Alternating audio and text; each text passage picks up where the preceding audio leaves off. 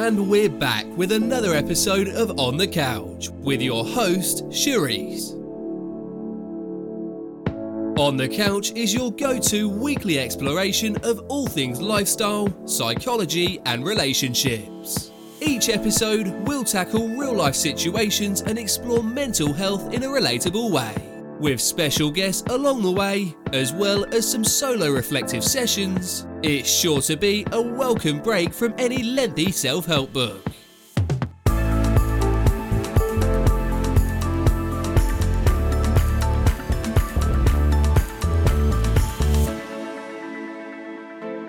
So today I've got Angela here from Alternative Therapies Limited, and she's going to explore getting into yoga.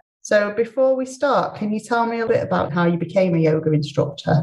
Yes, so for a number of years, I've taken yoga classes here, there, and everywhere really. Um, I started getting into hot yoga because a friend recommended it, and then I would take the odd class at my local gym, and I enjoyed it. However, I didn't really sort of do it on a regular basis. I just kind of dipped in and out of it. In April 2016, where my ex husband passed away, my only daughter suffered with depression. He left her a house, which was like a shack, really. He was a bit of a hoarder. Uh, I think my daughter's um, first thought was to get rid of the house. However, she decided to keep it and renovate it. For two years, I kind of helped her, and restoring the house was restoring her equilibrium, if you like. I realized that I had kind of been lost working full time as a probation officer, and I just felt a bit lost going through my emails, like pinged up from Yoga Life saying that they were running a teacher's training course. So I was like, that's it. That's for me. And I've not looked back since. I've been qualified like two and a half years. That's how I got into yoga and I absolutely love it. So do you think that email came at the right time in your life? Definitely. Yeah, I do believe things happen for a reason. And I think it was right that I gave my daughter that time and helped her restore the house. You know, physically it restored us as well, I think. But then ping, up it came. I did it and haven't looked back. And was it an easy process going through that training? How long did it take you? Every weekend to start with. We'd meet like eight in the morning and we wouldn't finish till like four. From the very beginning, to overcome like the fear of actually teaching yoga to students, we would have to teach one another. Like we'd have to get on the mat and lead the class in flows, and then we would break up into pairs if you say to the general public yoga, you, you've got 50 for and 50% against, and there's loads of myths around yoga. Even myself, as I say, I, I was eclectic before then, but doing the yoga teacher training, there's so much more to it than just the posture. I think the general public think that you just have to tie yourself in knots and you're, you know, if you can't get your leg behind your head, there's no point in doing yoga. And that is so far from the truth. There's so many parts to it, like the pranayama. Anyone can do pranayama. That's like breathing techniques. Mothers, when they're giving birth, that's a form of pranayama. So you can actually use breathing techniques to slow down the body. Again, when I've gone to my local yoga class at the gym, I've not really appreciated that there was like time for meditation. Also, there's like um, hand gestures like mudras. There's also the philosophy of yoga. You learn how things work together, which, yeah, it was really interesting and really eye opening. Like, again, I'm not taking anything away from yoga in gyms. You get different teachers who will teach in different styles. But when I started teachers training, one of the first postures you learn is downward dog. And I think having gone to yoga at my local gym, I was just on all fours, like on my hands and my feet. But when I actually learned to teach downward dog, the practice of it, it's so much different. Like I was like, oh, so this is what it's meant to feel like. You're not just on your hands and your feet you're working towards alignment, you're pushing into different parts of the body, you're breathing into the posture. It sounds like you're very passionate about it now and you've incorporated it into all aspects of your life. Yes, more recently, last year, I qualified in yin yoga as well. There's all different types of yoga. I'm interested in the yin yoga and it works really well for people with mental health problems, joint problems. It's different from yoga where that's more vinyasa. You're flowing from one asana, one posture to another. In yin, you hold postures for like five minutes. And the purpose of that is that, like when you go to the gym, a lot of the time we're working our muscles, we're trying to build up our muscles.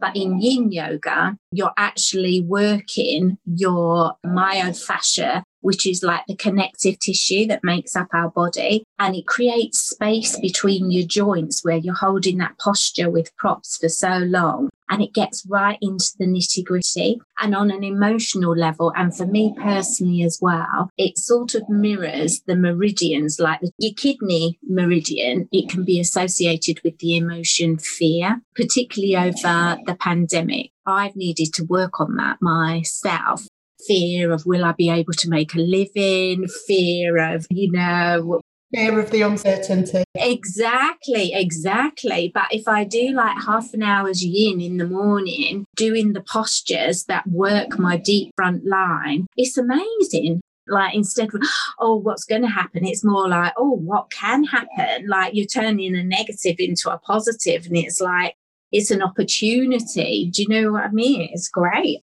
So you've talked a lot about how it's helped you personally and professionally. And were you a probation officer and training to do yoga at the same time? Yes, it was really good, really good because probation, as you can appreciate, is very intensive. You may have like a caseload of getting on for 50. Obviously, you're coming into people that have suffered post traumatic stress syndrome who would greatly benefit from taking yoga classes. Unfortunately, the way probation is, as a probation officer, I didn't have that time or space to be able to practice what I love, which is why I'm now concentrating more on my own business, alternative therapies, so that I can do that. That's what I was going to say when you were saying about the connective tissue. It's so good for people suffering with post traumatic stress syndrome. Really good because it gets deep within you. And not only that, but yin yoga, you don't have to have suffered like post traumatic stress. You can take it for other reasons as well. Like, do you know that it helps replenish collagen so it regenerates that acid. So in actual fact, it's keeping you young. Like when you think about how we use all the creams and things, if you do like, even if it's just like half an hour in yoga in the morning, you're actually turning back the years, Cherisse. And it sounds quite like a powerful process. Do people have like an emotional experience from it? Do you have like an emotional release when you're working with these kind of blockages? Absolutely. A lot of the time, post traumatic stress, you're talking like emotional, but also the body can suffer emotional trauma. Like if you've had an operation, you've got like scar tissue and things like that. So it actually it can help with that as well. And how have you adapted your yoga practice during the pandemic? Can you still deliver this type of yoga online? Yes, yes, you can. I mean, it's new for everybody, isn't it? This time last year. I mean, I was really fortunate. I just come back from a Snowga retreat, which was like um, a yoga and skiing retreat, which was brilliant. We was wondering whether we would be able to get the flight back. And just as we got back, then obviously the pandemic hit. People are so quick to adapt, aren't they? So like online yoga just springboarded and it's like anything else. Like when I was asked to do like yoga classes online, I was like, oh, because people who know me would tell you I'm not that technically minded. So when they talked about Facebook Live, I was like, OMG. However, like, you know, once I got into it, I really quite enjoyed it. I do miss the face to face, but when you're doing things online, obviously the advantages, the benefits is that you get to a wider audience. At one stage, I was teaching like 1,500 people. Well, you wouldn't do that in a class in a gym. It's been good. It's, yeah, it's been challenging. And also Zoom as well. I mean, you know, we all have the frustrations where you could be halfway through and it just cuts off and you're like, oh no. And then, yes, it's like getting it lined up so that, like, when you're doing a posture, it's not chopping your head off. So there's advantages and disadvantages. But I think it's great how we all adapt. Yeah, and people are quite responsive, if you're enjoying something and you're committed to it, then you'll easily work around these technical difficulties. And it's just yeah. about trying to work through it together, isn't it? And I think what I like about yoga, like it's like most things, I guess, but like yoga, you're in like a community. So, say if I was struggling, there's always somebody to help me, to talk me through. You know, like I'm like, oh, this cuts off half an hour. And they're like, well, try this, try this, you know. So, yeah, it's a community. And what do you miss about the face to face sessions? Really miss Cherisse is like when I'm in a class, providing the client's happy for me to adjust them physically. Like if it just means moving their hip back slightly or moving their, you know, that hands on, just that little bit alignment can help them into that posture and clicks and then the joy on their face like i've never been able to do that before and i didn't know how that felt i miss that because when you're doing like Zoom classes, when you're teaching, you can't always see, like, even though you can get them all up, it's difficult to see them all at once and to help them if they're not quite in it.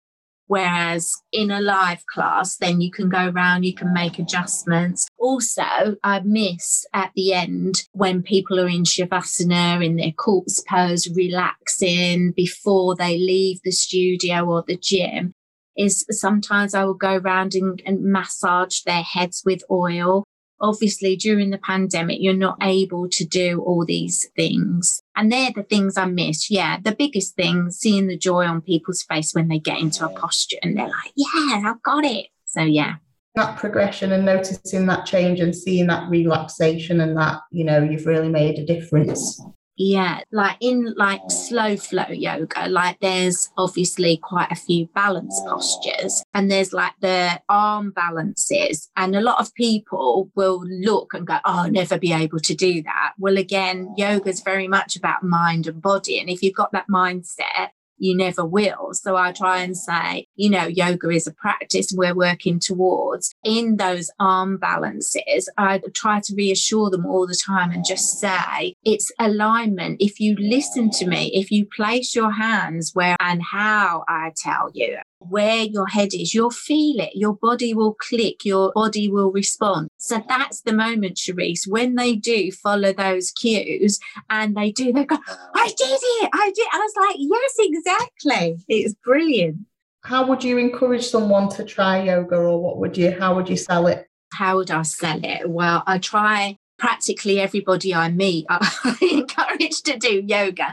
And that includes my 88 year old dad obviously at that age his shoulders are starting to stoop. You know the pandemic has hit him hard because normally he would go out every day down to the shops. He would meet people that he knows. He would stop and talk. And unfortunately, because he's had to spend so much time in isolation because of a heart condition and things, you know, his posture, he's, he's hunched, he's, he's come within himself.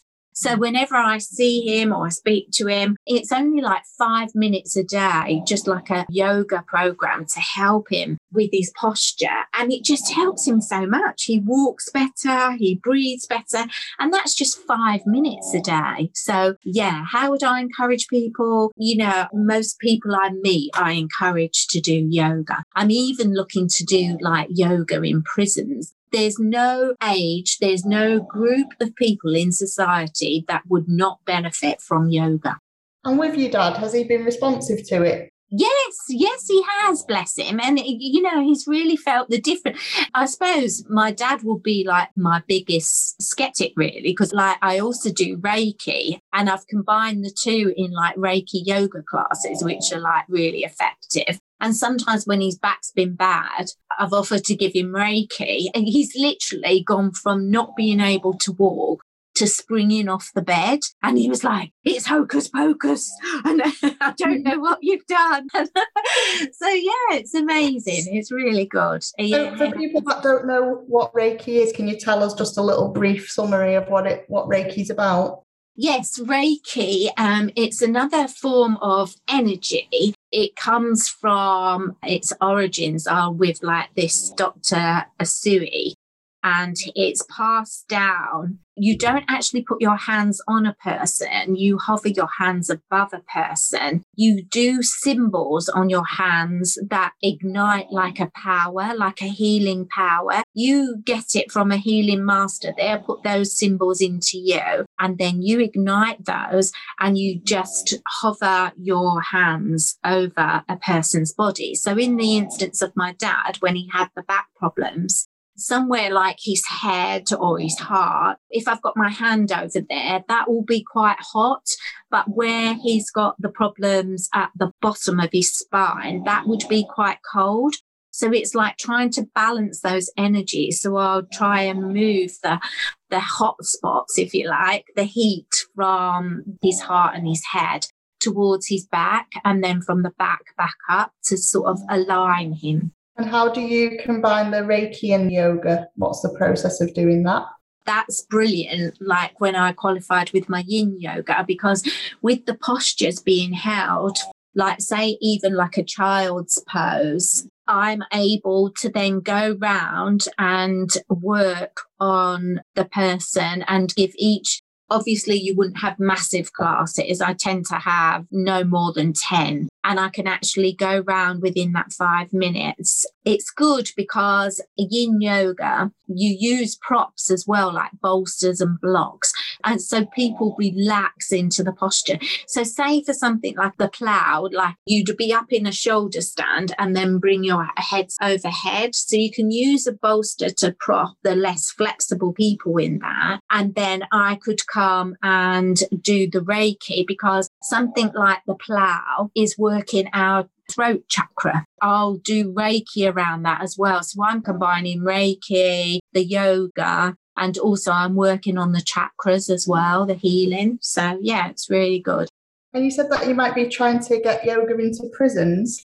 Yes, when I um, did yin yoga, my teacher's training, there the teacher, she was Canadian and she was saying that there is actually like a body of people that will go into prison and take yoga classes there. So that's something that I'm looking into doing. I'm looking to go into schools to do yoga. I did that prior to the pandemic. Like the children are really receptive but also like the staff have been under such tremendous pressure. I mean, my daughter's a teacher and, you know, they're having to do all the online work they prepared was, you know, incredible. And even now they're back at school, they're still having to you know, make sure that there is stuff online should they have to close down again and things like that. So, yeah, I'm going to be teaching yoga to the teachers, not just the pupils. So, that's really good as well. And I suppose it's with all the, the frustration and the pressure that people have been under in terms of having to work and, and be there for the children, but also managing their stress and anxiety around things in the pandemic.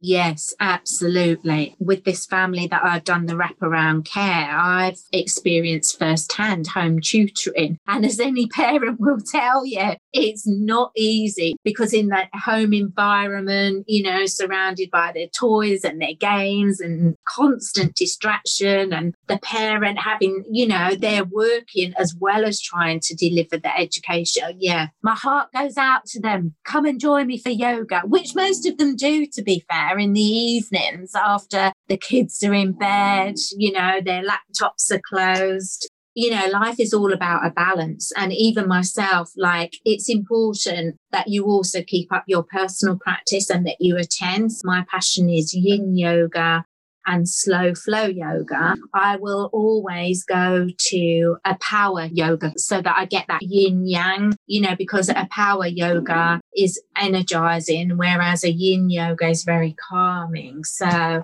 yeah, it's important in life to have balance, and I would recommend yoga for everybody. And where can we find you, Angela, if we want to take part in any of your yoga classes? Well, I'd like to thank Andrew Hargreaves, who has helped me design a fabulous website, which is Alternative Therapies Limited.